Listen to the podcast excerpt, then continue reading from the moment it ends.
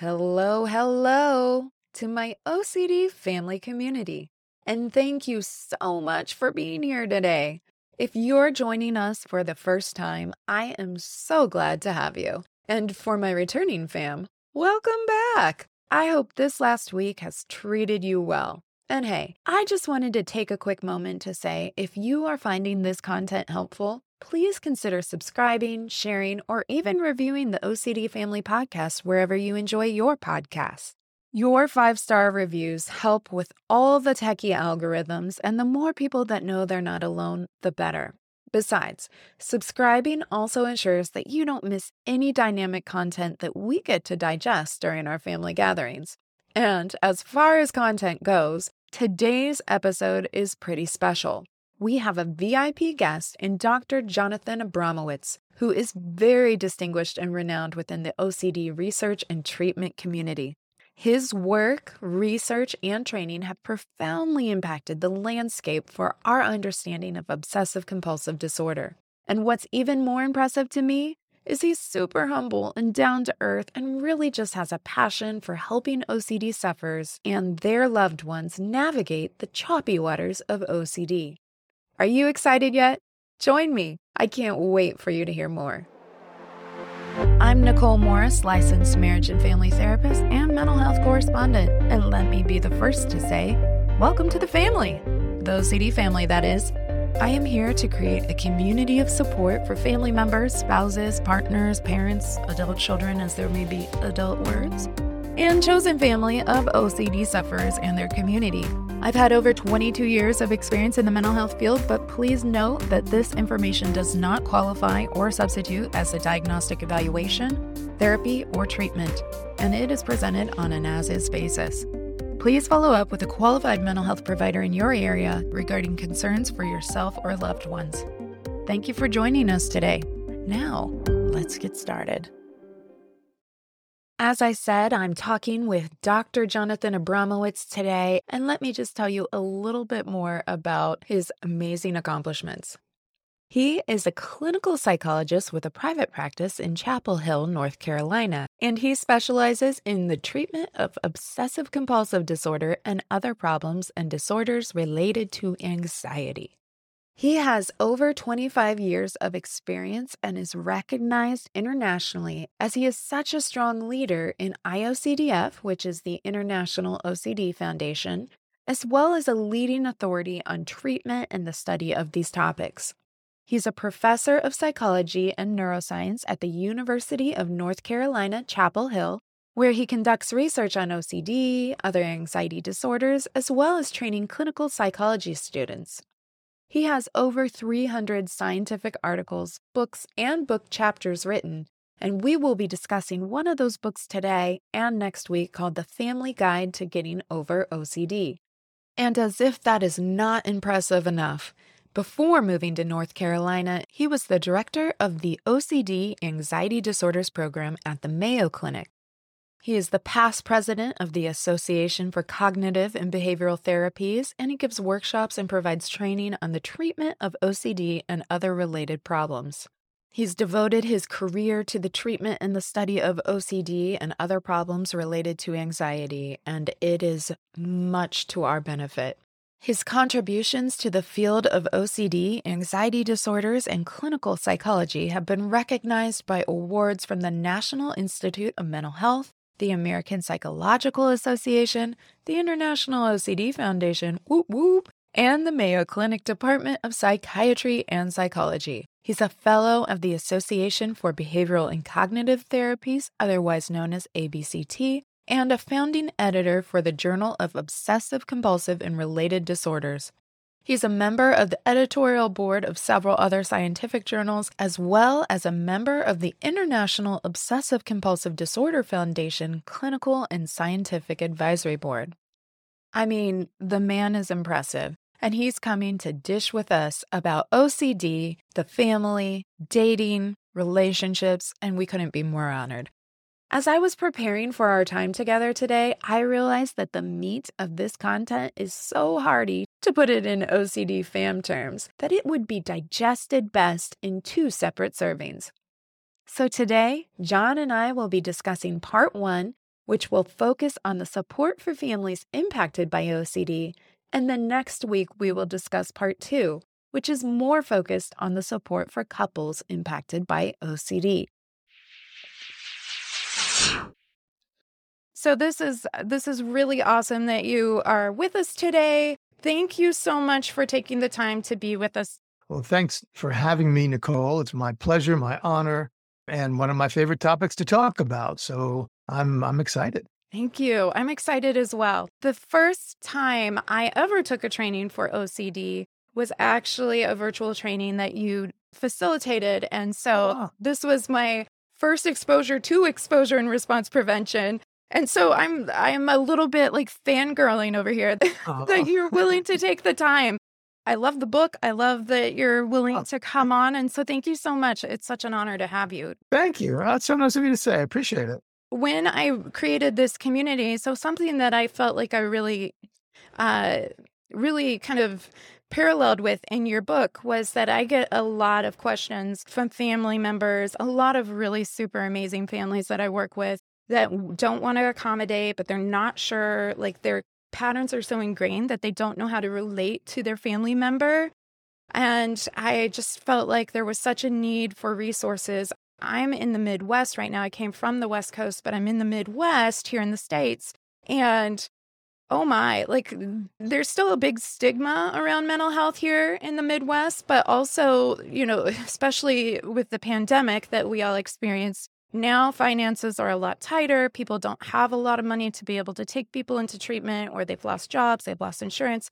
And so, if somebody's getting help, it's the OCD sufferer. And if the OCD sufferer is getting help, it's kind of a crapshoot on whether they have a therapist that even understands OCD or not. So, getting the the support and resources for family members and spouses and loved ones is really challenging. And so that's part of why I wanted to create this community. And I found your specific book, which you have many publications that have been so helpful in this field. But I uh-huh. found this book after I started the OCD Family Podcast. And as I was reading through it, I was like, yes, yes, yes. So this is this is going to be such a great resource. On, Thank you. Yeah. What you're what you're doing is terrific. I mean, Thank this you. is you know really important information to get out and there's not as much stuff as you know directed towards you know family members. Right and they're really in the thick of it. I mean oh, yeah. the therapy is one hour or however long it is per week or twice a week. The family is there all the time and that is our best ally. So we'll start with how ocd impacts the family system with parents and children both for younger children raising raising them to become adults. And also, when you have adult children and you're like, I'm still raising them, will I ever not be raising them? Ah, sure. So, the first thing is for people to understand how OCD works. And then we can talk about, you know, how other members of the family, you know, kind of end up getting involved. OCD is a problem where the person with OCD, they have these fears and anxieties about whether it's external situations like I touched the floor or went to the bathroom or private events like I had a certain thought or a certain, you know, feeling of things not being just right. Mm-hmm. And the person with OCD uh, needs to, they feel like they need to fight those experiences. I don't want that anxiety. I don't want that fear. I don't want that uncertainty.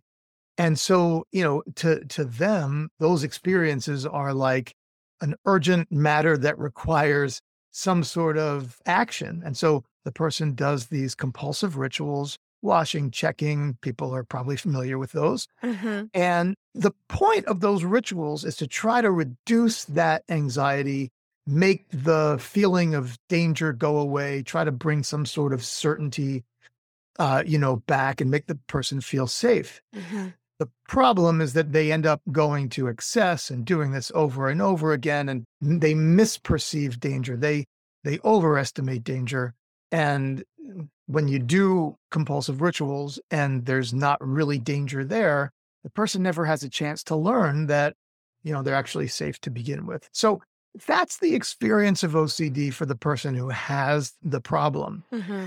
Now, what happens is that because the person with OCD is working so hard to try to control their anxiety and make themselves feel safer, they will try to kind of rope in other people to help with these kinds of behaviors, to help to feel safe. And that can show up in different ways. If the person has contamination obsessions, washing rituals, they might ask other people to avoid touching certain things or make them take a shower, wash their hands under certain circumstances.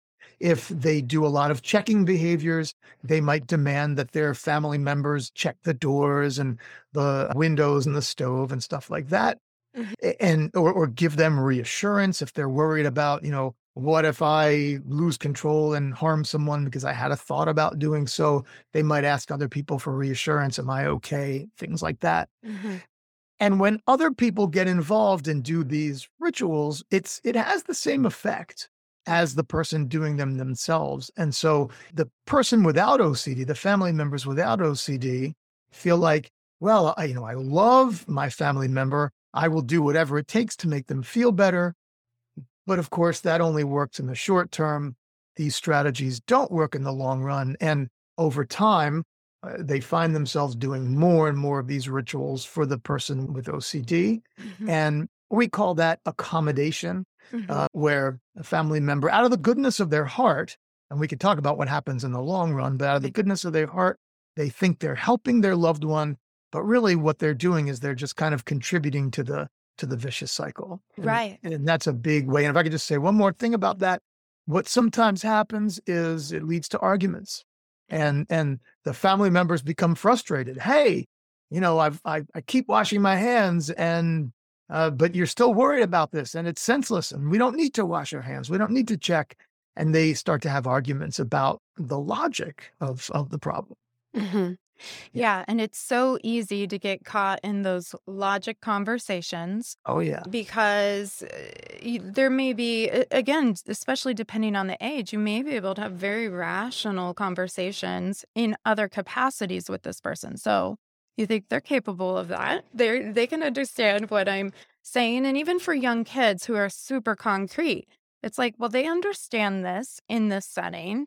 And I think we probably hear this uh, in the therapist world a lot anyway of like, well, they can do it in this setting, they're capable. And you're like, well, it's it's not exactly uh, the same thing because in this situation you're also engaging in the compulsion. So you are reinforcing the learning in the brain saying, "Hey, this has to happen or else." Yeah. yeah.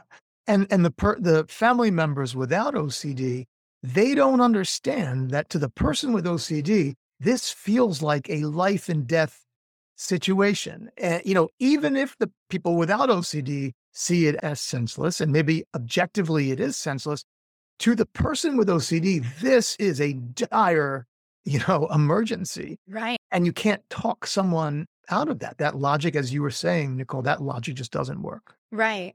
Yeah, it's definitely that fight, flight, or freeze response that you get into. And so if you see a bear and you're like, well, that's a bear, you know, you, you can, you're not going to be logically like, well, I've watched a documentary on National Geographic about bears and this is what I learned. You're going to have your response. You're going to run, you're going to freeze, you're going to stay. So it is very difficult. And these things can really come on in a subtle way. There are situations where you go zero to 100 with PANS, PANDAS, where you might have OCD kind of symptomology feel like it shows up overnight and hijacked the brain of your loved one. But in most cases, this starts in a subtle way. And a lot of people, once they're in treatment and starting to learn about their OCD, they go, you know, this is this is why I'm in treatment here, but I actually can think of when I was six and I did this. And you can see how it traced all the way back eh, really to as far as I can remember being a part of them. And that's something that you mentioned in the book as well that a lot of times these symptoms start showing up before people turn 25. So you can be anywhere within young childhood to early adulthood and start to have these OCD symptoms start to manifest part of the challenge can be i mean the ocd sufferer doesn't always have insight over what is their ocd or not but because the family especially in a situation say you're parenting a child who has sensory sensitivities, maybe even sensory processing disorder, and they just like things just right. You know, it's not seen as an OCD thing, it's seen as a it's it's classified as a regulation strategy. Sometimes it can be really challenging to pinpoint, well, when did this start and when should I think like, you know, should I look into this as a possibility of what's going on for my family member? Right. In most cases, OCD starts very gradually, and family members don't even realize at first that their loved one has OCD, has a you know a, a psychological disorder, and that they're playing into it, and they don't realize they don't understand how that works. But you know, over time, when people get involved in the same patterns over and over again, they it starts to dawn on them, hey, wait a minute, something's not something's not right here. Right.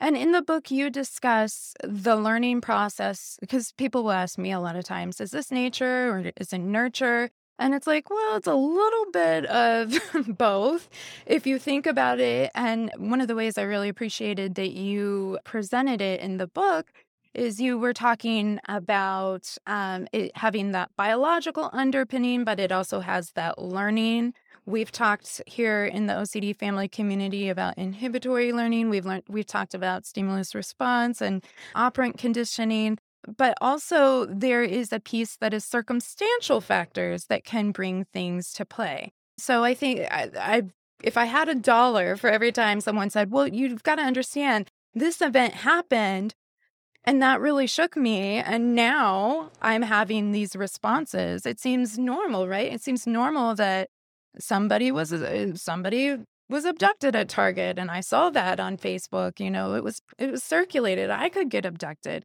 Things like that. And so it can be kind of tricky, but if you would be able to talk a little bit more about those three different areas the biological, the learning, and the circumstantial pieces coming together and how they affect the OCD sufferer and the family system. Yeah, and we really just don't know the causes of OCD. It's multifactorial. In other words, it's not just one thing hmm that leads to to OCD. It's an unfortunate combination of different factors, probably some biological factors, though we don't really know. We don't have a lot of good evidence as to what those might be, but at some level, you know, biology is involved and certainly experiences. We know that OCD affects people where they are, where they're most vulnerable, the things that they value most, that they care about most. That's usually where OCD attacks. So our our culture, our environment, our learning history, you know, certainly plays into that.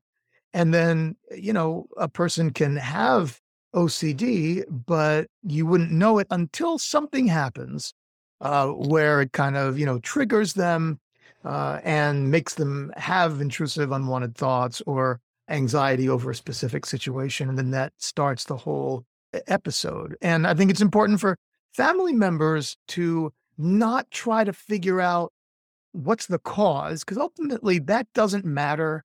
We have good treatments the best form of treatment is exposure and response prevention. And that works regardless of what the cause of OCD is. Mm-hmm. And we never want to blame ourselves as family members. You would never want to say, if I had only done X, Y, and Z as a parent, then such and such, you know, wouldn't have happened. Then the OCD wouldn't have happened. That is absolutely not true and only leads to bad feelings. So the OCD is not caused by bad parenting.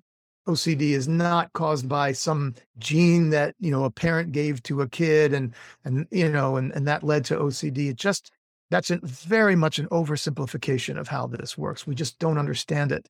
Um, so I recommend for families to kind of stay away from worrying about the cause and instead let's work on what we can do to stop the the problem now.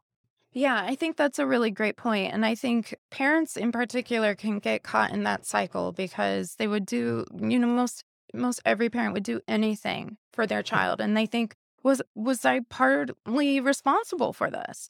You see that not just in OCD, you see it in other situations too, or with autism. That's definitely a, a you know a big area where people are going to. Was this my fault?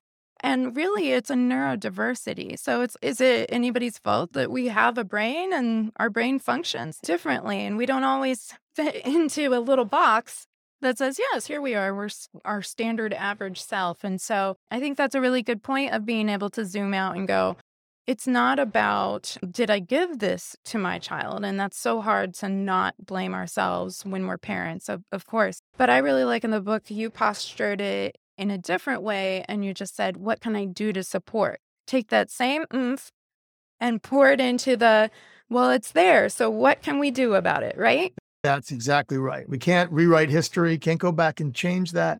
So what do we do now? That's right. Yeah. And I think one of the main pieces to doing exposure and response prevention and to doing treatment here is so that you can live for your values and you don't have to get stuck in all these different questions. You can say, What do I want to do today? Want to go to Timmy's soccer game and maybe not have to make dinner. But if I do, maybe somebody else will do the dishes. That's what I want to do today. I don't want to be bogged down by all of these obsessions or compulsions. I don't want to be bogged down to am I accommodating too much or I don't even know how to talk. Did I reassure? Did I just tell them something? And so it can be really tricky, but it's important not only for the OCD sufferer, but I think for the family member to zoom out and go, what are the values? What do we want? We want to just be able to do family things, not only for our loved one, but for us, because we don't need to get so consumed in Timmy's OCD here that we lose sight of ourselves and just live the life that, you know, we only have one chance to live. True. Yeah. Very true. So, as we kind of look into that, you were introducing the idea of accommodation. And I think accommodation is tricky because sometimes, first of all, some, some obsessions and compulsions are easier to identify, specifically if they're, you know, observable something like contamination where you go, okay, I get it. They're going through three bottles of soap. And so I can buy one bottle of soap or I can take that out and we're just going to be water people. But it, it, I, there are some more difficult, tricky ones. And, and not to say that those outward ones can't be doozies. But also, I think a lot of times families get caught up in mental rituals because it's hard to know are you being OCD? And the OCD sufferer will get pretty uh, frustrated at everything being labeled as OCD when they're just trying to have a conversation. So, could you talk a little bit more about just the process of identifying what an accommodation would be in terms of both those physical manifestations and those mental rituals that can be a little trickier to identify? Sure. I think that a good definition of accommodation would be if a person asks themselves, would I do this for a loved one if they didn't have OCD? Mm. Right? And if the answer is no, then it's accommodation. Then you're you're helping with some sort of avoidance behavior or some sort of ritual, giving reassurance, providing the resources for people to do rituals, giving, you know, paying money for extra soap, you know, mm-hmm. things like that. Um, providing, you know, rides to and from places where the person I worked with someone once who had to go and do confession. They were Catholic, and the parents would drive them back and forth to confession, sometimes multiple times, like in a week. And mm-hmm. my understanding is there there is a time frame for confession, and you don't have to go, you know, multiple times per week, mm-hmm. according to you know some Catholics anyway. And so, you know, again, the parents were kind of accommodating that. The mm-hmm. the young adult I need to do confession. The parents are like, okay, we don't want you to feel anxious, so we'll we'll drive you there. Mm-hmm. So there's so many, you know, countless ways that a family member can accommodate OCD symptoms. But if you're doing something or allowing something to happen, putting up with something that you wouldn't put up with if the person didn't have OCD, then that's accommodation. I think that's a really nice kind of clean, simplistic way to kind of derive your answer. And I always tell people if you're not sure, like err on the side of if it is, whatever. Well, you know, right. lean into it. It's not going to hurt right. you. But if right. it goes unchecked, that can cause a lot more damage. But yeah, you know, I think that's a really good point. Would I do this for somebody, whether it's somebody else in your direct family system or like, you know, just family in general? Like, would I do that for my nephew? No, I wouldn't. And so, using that as a kind of quick little tool to be able to guide you on what accommodation is or isn't. Okay, so you get to the point where you recognize, oh, maybe I'm accommodating. In the book, you provide four different vignette examples of how this can break down and look, which I think is very helpful because people, when they have an example to kind of relate it to, it's it's just easier to digest. Yeah. And coming into the OCD world, there's so much to digest. So it's it's helpful for families. But would you recommend starting with going, okay, I'm going to do kind of a log of a day and kind of just look at what maybe am I accommodating or not? Just using that kind of quick and fast rule. Would I do this for anybody else in the family, regardless of OCD? Would that be a good way to start kind of looking at where maybe accommodation is creeping up? Because people often think of certain things like, yeah, I did that. But there's a lot of things that can cluster throughout a day that they didn't realize were accommodating behaviors. Yeah, that is a good start. And in the book, I provide some forms that people can, you know, make copies of. I think you can even download it from the website of the publisher, Guilford Press, mm-hmm. and use those forms to keep track of, you know, when you're accommodating. So that's that's an excellent first step. At the same time, you want to be educating yourself about the experience of what your loved one is going through with OCD and learning that they are stronger than you think. They are more, they are hardier than you think. Mm-hmm. Anxiety is not dangerous. Intrusive thoughts are not dangerous. And uncertainty is ubiquitous. Mhm. And your loved one with OCD is not like a candle that's going to just blow out with a gust of wind. They are Mhm. stronger, they are more resilient. And so learning about that, because when you ultimately work to start reducing accommodation, you're going to be supporting your loved one by helping them find out that they are not like a candle, a fragile flame that's going to go out with a gust of wind, but that they can manage their distress better than you or they thought that they could. Yeah, and if you think about people that, you know, sometimes uh, if we think about it in the adult children scenario, I mean, it could be a 60 year old adult. It could be, uh, Yeah. some people go most of their life with it never diagnosed, or if they get it diagnosed, it can be certainly later in their years. And they have dealt with the intensity of OCD for as long as they can remember. They are a tough cookie. They are a tough, tough cookie, and they are capable. But I really like that point because it is important for the sufferer, but also for the family to realize not only is the sufferer stronger than they thought, you're you're you're strong too. I mean, you guys have all been going through this, and you can you're going to be able to handle it. I think it's hard to hold the distress of seeing loved ones uh, who will be very verbal about you're torturing me and you're Right. out to get me. You hate me. I'm, you know, I want to die. This isn't worth. It's like, oh, you know, as a parent, you go, ooh, well, you know, I don't want to torture my child. This is cruel. I can't be cruel to them.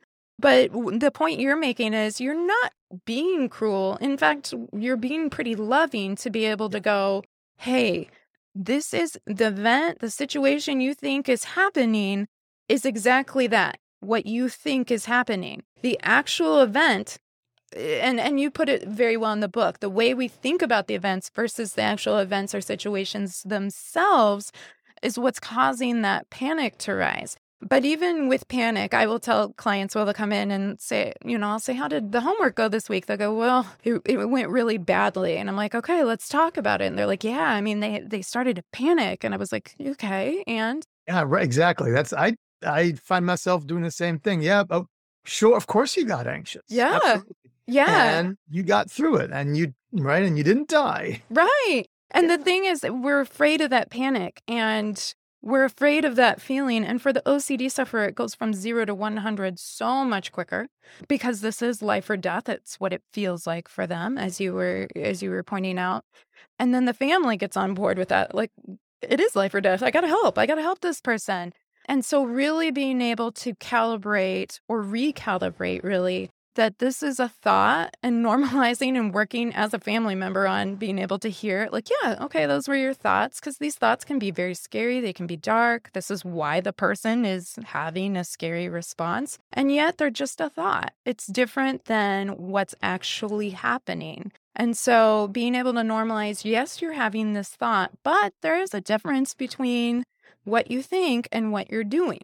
And being able to highlight that, which you highlight in the book as well, is, is such an important point, I think, for bridging to your OCD loved one and saying, "Hey, that's that's a thought, not in a patronizing way at all. That's but it is it, but it is a thought." Many parents feel that their duty is to protect their kids hmm from anxiety, adversity, stress, intrusive thoughts, you know, things like that. And in the short term, that feels good, hmm right? So little Timmy doesn't get, you know, doesn't get upset and everybody's happy and that's wonderful. Unfortunately, that backfires in the long run because little Timmy never learns how to manage distress. And inevitably, at some point, you know, little Timmy is going to run into a situation, you know, where where they experience distress. Now, if you have OCD or if you have a, a, a child with OCD, right, that's just kind of multiplied because there's so much distress and hmm parents get kind of roped in. Their whole, you know, life becomes about protecting their kid, you know, from from distress. hmm But that they do them a, a disservice. And what what I talk about in the book is we want to teach parents how to sh- how to help their loved ones learn with OCD learn that they are strong and that they can manage OCD symptoms on their own. And Mhm. that is the most loving thing that you can do Yeah. for a, a child is to teach them independence, to teach them resilience. That's something that looks difficult in the short run because you have to push your child, you know, to face their fears, to be in a situation that feels uncomfortable in the moment. But over time, that's the only way that that person learns, you know what, I can do this. And even though it's it's unpleasant, like you were saying, anxiety provoking, whatever, that's not harmful. It's distressing. And being distressed is just a part of life. I'm better Mhm. off learning how to be better at distress rather than how do I avoid any sort of distress, because ultimately that's just not avoidable. Yeah, I mean, that's a reframe I often provide to people at the beginning of treatment and intermittently throughout, because it can't be said enough. But it's really something that I think is an advantage that my OCD sufferers and families can benefit from in the long run. Because who doesn't say in a scenario of like, oh gosh, even if it's a bad answer, if I just know the answer, I'll feel better about this. Well, life is like so uh, you know, topsy turvy and it's so polarized and there's always something happening. And if you can get to the point where you're like, yeah, it's distressing and I don't know what will happen. Okay, I can deal with that. I'm going to go about my day. That's pretty that's pretty powerful. And that's something that the average person really struggles with. And so it's something that is attainable not only within your own intrusive thoughts, but just managing the culture, managing what happens in society and being able to go, well, I can roll with it. I don't have to like it. And I don't have to know what the result will be. I can sit with that. That's pretty powerful. I can sit with that and I can act with that. Yes. Yeah. I, I don't have to sit. A lot of people I hear in, in mainly folks I work with in therapy, they say, you know, I have to sit with the anxiety. Like, no, you don't. You need to act. You need to operate with the anxiety. And this isn't about sitting with anything. This is about moving on with your life with anxiety because everybody has anxiety sometimes. And you're going to learn how to be better at that. Yeah, yeah. And as a family, you come out pretty strong too. You know, when you're able to get through these, it's it's not an easy process, but living with OCD and just the uh, I love the analogy you use of it being a scam artist. You use that in the book. Constant scamming. If you were the constant victim of a scam artist, that is so much harder. That is so much harder. And so the therapy is hard no joke. But at the same time, living with OCD is so much harder. And so it, there is a lot of hope. And I love that there is so much hope available. I don't know if you find this, but I feel like in my work with OCD clients, I really enjoy pediatric cases because I usually get access to the family or some major players in the family in session as well. And kids, it when it clicks, it clicks, and it's just amazing to see kids really respond to they're very reward driven, but the best reward is when they realize they don't have to be burdened by those constant intrusive thoughts. And that that helps them to accelerate through the process sometimes. It's hard when you look at some when you you know some parents out there are going, okay, well, my son is 44 and I pay for his apartment and I have to have a caretaker come in and help and I don't know if he'll ever be able to function without me like we have to set up a trust for you know if and when we we pass because of this. What would you say to the parent in that situation? Because obviously there can there's a lot of information and a lot of scenarios that can happen. But i think when you're getting to older adults that are still living and and perhaps even pretty debilitated and living with you because of how intense their ocd has become what would you say to them in terms of hope for treatment and really getting involved because sometimes too the, at this point the adults are like screw life screw everything. This therapy isn't going to work. I'm not i'm not even i don't i'm not going to engage.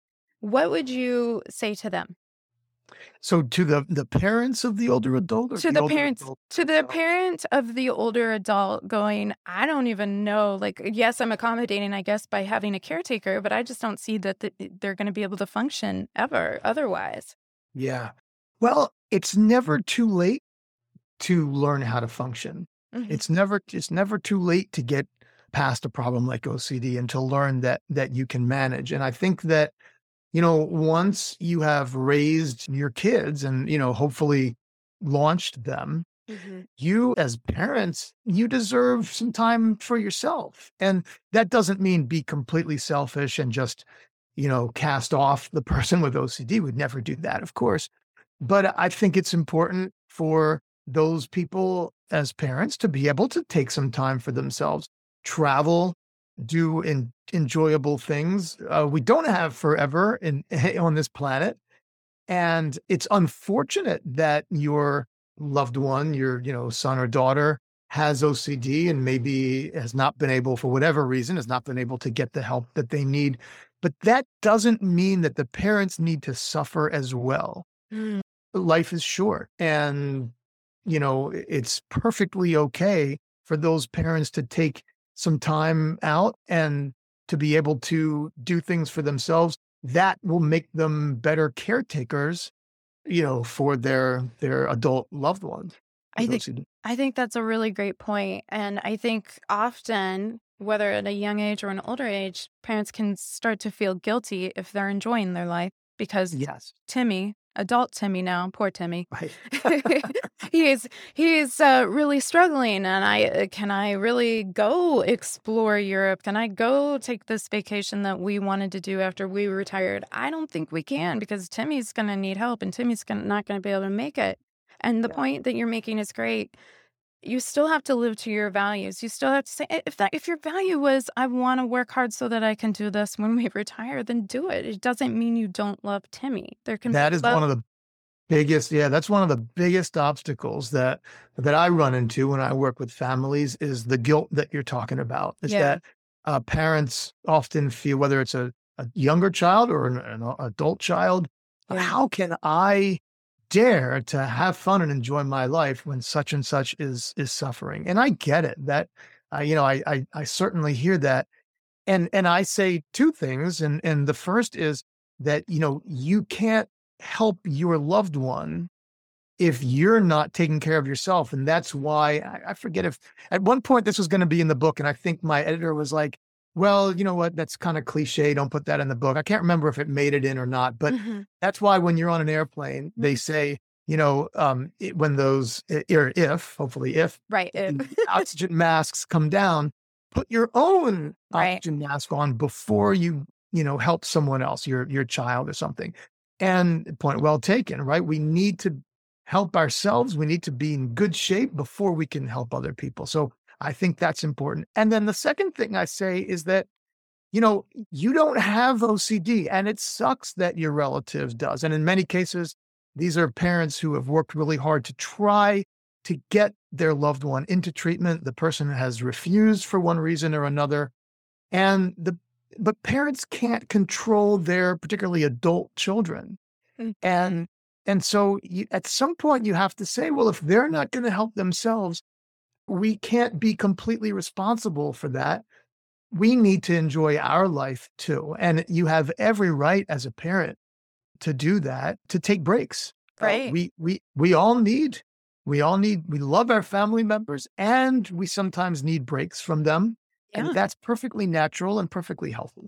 Yeah, having some respite makes you able to love them a little better because you've That's right. taken time to recharge yourself. And that's something about creating this community that felt really important. If you look at like addiction models and you look at some uh, programs like Al Anon or support groups, and there's a ton of support groups, uh, you know, for different addiction models, you see how important it is a for you to have that boundary and go this is where they end and i begin, this is where i end they begin. and then also realizing how we can play into that how we need to take breaks from that and I, I think that's a, a challenge that comes up too you know when someone is has a loved one with meth addiction or something of that uh, effect like if i go what if they hurt themselves we don't want them to hurt themselves, but we can't make that choice for them. I think that's just the perpetual problem of parenthood anyway. Like the moment your child's born, you're like, I can't make all their choices for them. If you would, they would just pee on the potty right away. They would do all sorts of things right mm-hmm. away, you know? But it doesn't work like that. And as they get to be adults and just even older children, there's certain things that they have to choose. You're not going to be able to choose for them, as hard as that is. And you can be scared and worried, but also you can go, okay, you know, when does your fear and worry sometimes go into obsessional thought as well and get impacted by the intensity of your loved one's OCD? So I, eh, it can be it can be a real struggle, but I think it is so so important. And I use that analogy all the time too with the oxygen masks because it's true. Mm-hmm. You you're not much help to someone else if you passed out because you're not getting oxygen. You got to be able to sustain your life. You got to live to your values. You got to model that and do it so that you have the energy to then be there for your loved one. Right. Yeah. That's a really really important point.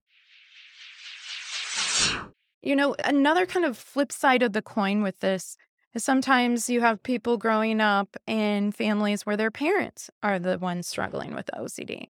And maybe they, you know, maybe the parent is the authority. And so they have the accommodation baked in, having their children kind of play into the accommodation schedule. And sometimes it's hard for those kids to be able to assert something other than what the parents' rule of the house is. But when they get out of the house, they can kind of process that and sort through all the very big feelings that can bubble up with that. But what would you say for, you know, kids out there whether maybe maybe kind of older young adult children or you know even older children with parents maybe in a very elderly age going yeah they have OCD and I still don't know what to do like they're they're 84 are they going to be able to learn something new I don't think so if I don't do this they're they're going to suffer Yeah. And I think that's a very difficult situation to be in. And we know that people do end up in those kinds of situations. And that's again where, you know, if you are in a situation like that, self care, like we were talking about before, is just so important. Absolutely. You're going to, you know, you love your parents, you don't agree with, you know, their OCD symptoms and all that. But at some point, you know, maybe you kind of make that decision that you are going to be in some sort of caretaker role, whether you're doing it you know, full time or part time or paying someone else to do it. But it's so important at the same time for self care and take breaks and take that vacation and know that it is perfectly okay and responsible of you to mm-hmm. take that break and and reset and refresh so that mm-hmm. you can get back in and feel renewed and not burnt out of Yeah. taking care of of loved ones. Your parents don't deserve you know, caretakers who are who are burnt out. That's a really good point. And so, and I think in OCD, there's such an inflated sense of responsibility, both for the sufferer who's like, I must save all the world by the compulsions that just, uh, you know, never are satisfied. But also, as a parent, there's this responsibility like they should be able to solve this. Right. Or for the adult child with an elder dependent adult parent with OCD going, oh, they've been in and out of the hospital. They're really struggling. Like, I should be able to help solve this for them. But it's, you know, uh, what is there to solve? They have to be able to be willing to work on some of it. And depending on where they're at, you know, is where they're at. It's the same for all of us. And so, really protecting that you are your own individual person too, that has to take care of your needs and your needs are important is very important. And and there are people that will end up in situations where their life to one extent or another, at least temporarily, will be dedicated to helping a loved one, whether it's a parent or or a child. And but that doesn't mean that that has to completely take over your life. You can still do fun things and enjoy your life and and go out and take take breaks from your loved one who you know who has OCD again so that you can still live a fulfilled life even though you have this part of your life that you wish was was different again whether it's you're caring for a, a child or or a, a parent who has the problem or another family member Right, right. I think that's a really good point. I mean, if you think about, you know, how many people can relate to, you know, perhaps having a loved one in some kind of assisted living situation, irregardless of OCD, right? Uh, you know, or needing nursing care because of their medical needs being comprehensive, whatever the situation is. Would you say I could not go on vacation? I can't take the cruise. I can't take a break That's right. because they're in assisted living. Okay, they're in assisted living. Well, good thing they have assistance when they need it and can also be somewhat independent, as can you. But I think these roles of being the caretaker evolve in looking such a specific way because OCD likes to be very bossy and very specific. And so sometimes it's hard to separate. Like, you know, I don't know. Yeah, I guess I probably wouldn't do that. Uh, the situation just kind of seems foreign. But I like that same hard and fast rule of going, well, if they didn't have OCD and they just needed assisted living, would I say, okay, so I'm going to go explore the canals in Venice? Yeah, I probably would. So go explore them. Yeah. Yeah, I love that. So, one of the things you break down in the book too that I think is very helpful, you talk about kind of two different scenarios. You have the OCD sufferer wants to get better, you have the OCD sufferer is very resistant to treatment. And you, we're going to have families that have a lot of experience with both of those, and maybe the same person, you know, okay, no, I'm all in. No, wait, no, nope, done, done. It's not working for me. I'm afraid it's a failure. I'm going to push it away before fails me, kind of thing. So, if we could, can we talk a little bit about in the first case scenario, we'll say the motivated sufferer that wants to, is hopeful to improve the family buys in. Can you speak a little bit to the course of what treatment looks like and what expectations of recovery can look like for that OCD sufferer and the family system as well? Yeah, sure. So the the gold standard treatment, in other words, the one that's been researched the most, the one that we know works the the best, but I, I won't say that it works for everybody because it certainly doesn't, as you know. It's called exposure and response prevention. It is a form of CBT or cognitive behavior therapy. Mm-hmm. And what we do in exposure and response prevention is that we challenge folks with OCD to lean into their fears, to face down the situations, the unwanted thoughts, the anxiety, the uncertainty Mm-hmm. that they typically try to avoid or push away. We want to help them to lean into that so that they can learn that those situations are not as dangerous as they thought. And in most cases, they're not dangerous at all. Right. Um, at the same time, they need to give up their compulsive rituals so that they can also learn I don't need to do compulsive rituals in order to be safe. And Mhm. This is a tends to be a short term. and By short term, I mean usually four months or so, weekly. You know, well, I guess sometimes it's more than weekly, sometimes it's less than weekly. But usually, we say that the research protocols are about 16 sessions, right? Mhm. And practicing this exposure and response prevention with a therapist, you know, on your own or with family support, stuff like that. Mhm. And the outcomes are generally good. What we know in the literature is that somewhere between 50 and 75% of folks have a positive response. And in most cases, that is a long lasting response. But what that means is that maybe, uh, you know, uh, a, a third of folks don't respond. And there can be different reasons for that. Sometimes it's because, you know, th- it's such a frightening experience. This is a challenging experience for the person with OCD. And some folks are just not at a place where they're ready to do this kind of therapy. Mm-hmm. Um, and yeah, for other folks, they're not getting, they, they don't get hooked up with a therapist that really knows how to implement the therapy the, the right way. Mm-hmm. Uh, and so that's kind of the, that's how therapy works. And overall, kind of what the procedures are. Now, for people who are family members of folks with OCD, we want them helping out in healthy ways. So, again, instead of accommodation, instead of providing reassurance, oh, you can touch the toilet. I touch that all the time and you're going to be just fine, right? We don't want that. Mm-hmm. We we want them to challenge their loved one and say, "You know, this is going to help you out. I know this is difficult and I know how strong you are mm-hmm. and that you can do this and yeah, you're going to feel uncomfortable and you can get through it. Mm-hmm. Well, am I going to get sick if I touch it? You know, I can't really give you that answer. We're working on living with uncertainty. We're working on living with anxiety and acting with anxiety. So mm-hmm. that's for you to find out.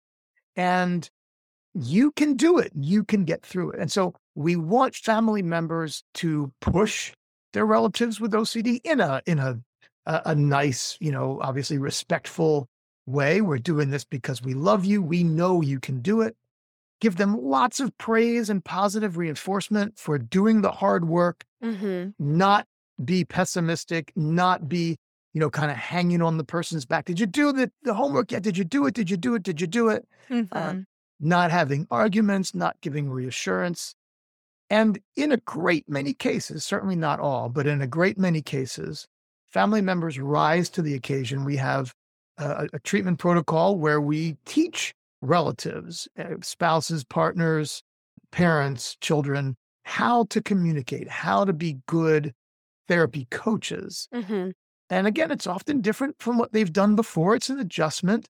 You mean I got to make them do the thing that makes them anxious? How can I do that? Mm-hmm. And we, we, we train them. And, and in the majority of cases, at least in my experience, that's really helpful. I realize that that's not everybody, and that's just my own experience as a therapist and that's not representative of every therapist but it right. certainly is the case where that can be really helpful yeah certainly and it's you know I think you provided a lot of really practical tools of how to be assertive with your loved one and examples of what that can look like in different scenarios because we know how sneaky OCD is and OCD loves to kind of change the rules, but you know, you put this in the book as well of, you know, we're we're trying to it, OCD likes to make the rules, but we're trying to change the way the game is played, right? You know, we're we're saying, okay, we don't have to play by these rules. And what happens, we'll see. Let's roll the dice and see, you know, could, you get sick? I guess you could. Yeah. It doesn't do us any good. Parents can be so quick to uh, reassure and go, oh, no, that'll never happen. You wait till that one time the kid does get sick and he happened to do like a touch the to- little Timmy touch in the toilet. He's going to know. He's going to say, see, I got sick.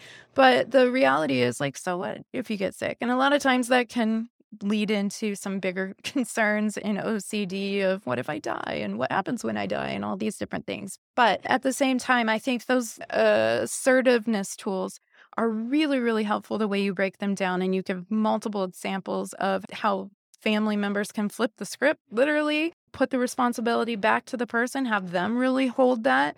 And it's hard. It's hard to not just solve things for the people that we love when we know this could solve it, right? Yeah. Oh, yeah. Oh, yeah. In a way, it's not that different than being, you know, at Target and going, oh, the kid's going to cry and scream if I don't give them this candy, uh, you know, that they want. And it's like, well, sometimes, uh, sometimes we don't want the scene. So we give them the candy. And it's like, well, but this is how the brain is also learning. This is why I need you to accommodate in this way or we won't survive. And so it is a pretty big shift. The program that you were talking about in in training parents is are you talking about like space or is there another program that you're you're uh, referencing about Well, training yeah, Space is a terrific program that it tends to be more for younger children. kids. Mhm. Yeah. The work that I do tends to be more with adult children hmm and their parents and also with partners, you know, spouses and partners, couples. Yeah. With OCD. And back to what you were saying before, there's definitely a different dynamic between partners, you know, spouses and romantic partners than there is between parents and kids. There's a power dynamic between parents and kids that of course you don't have between spouses. Spouses are supposed to be, you know, equals and they have, you know, an, an intimate relationship that's a lot different than between parents and kids. And so that communication needs to be different in many respects, not all respects, but in many respects. Thank you for that. as we roll into our intrusive thought segment, I just wanted to take another opportunity to thank Dr. Jonathan Abramowitz for the incredible dialogue we've had about OCD and how it impacts the family system.